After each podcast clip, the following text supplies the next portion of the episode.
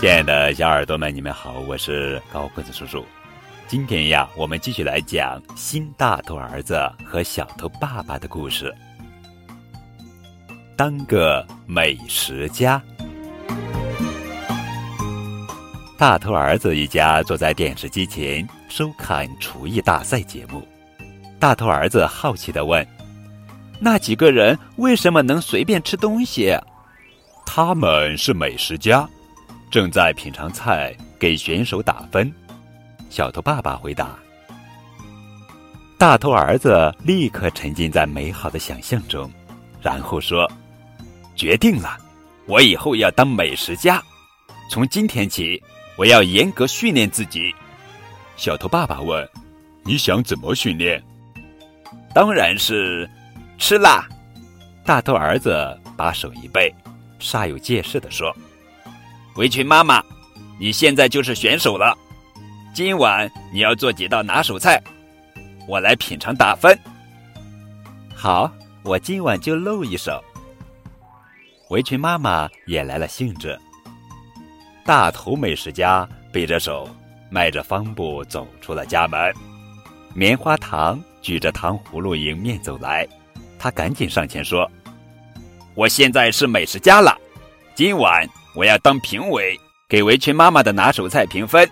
欢迎你来参观，太棒了！我要去看。棉花糖，我先来品尝一下你的糖葫芦，给他打个分吧。好，味道怎么样？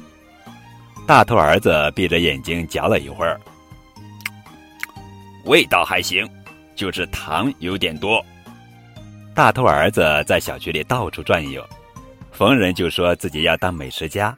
邀请他们来家里，还骗来了汤圆的薯片、小苹果的蛋糕，等等等等，狠狠的过了一把当美食家的瘾。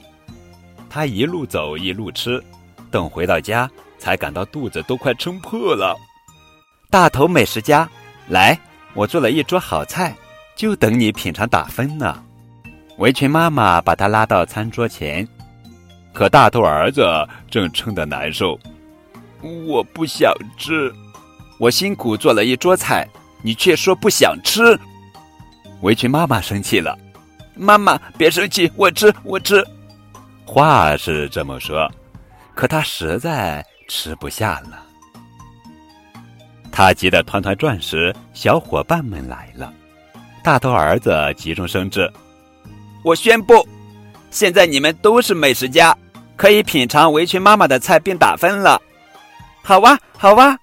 小伙伴们高兴的又跳又叫，总算逃过一劫。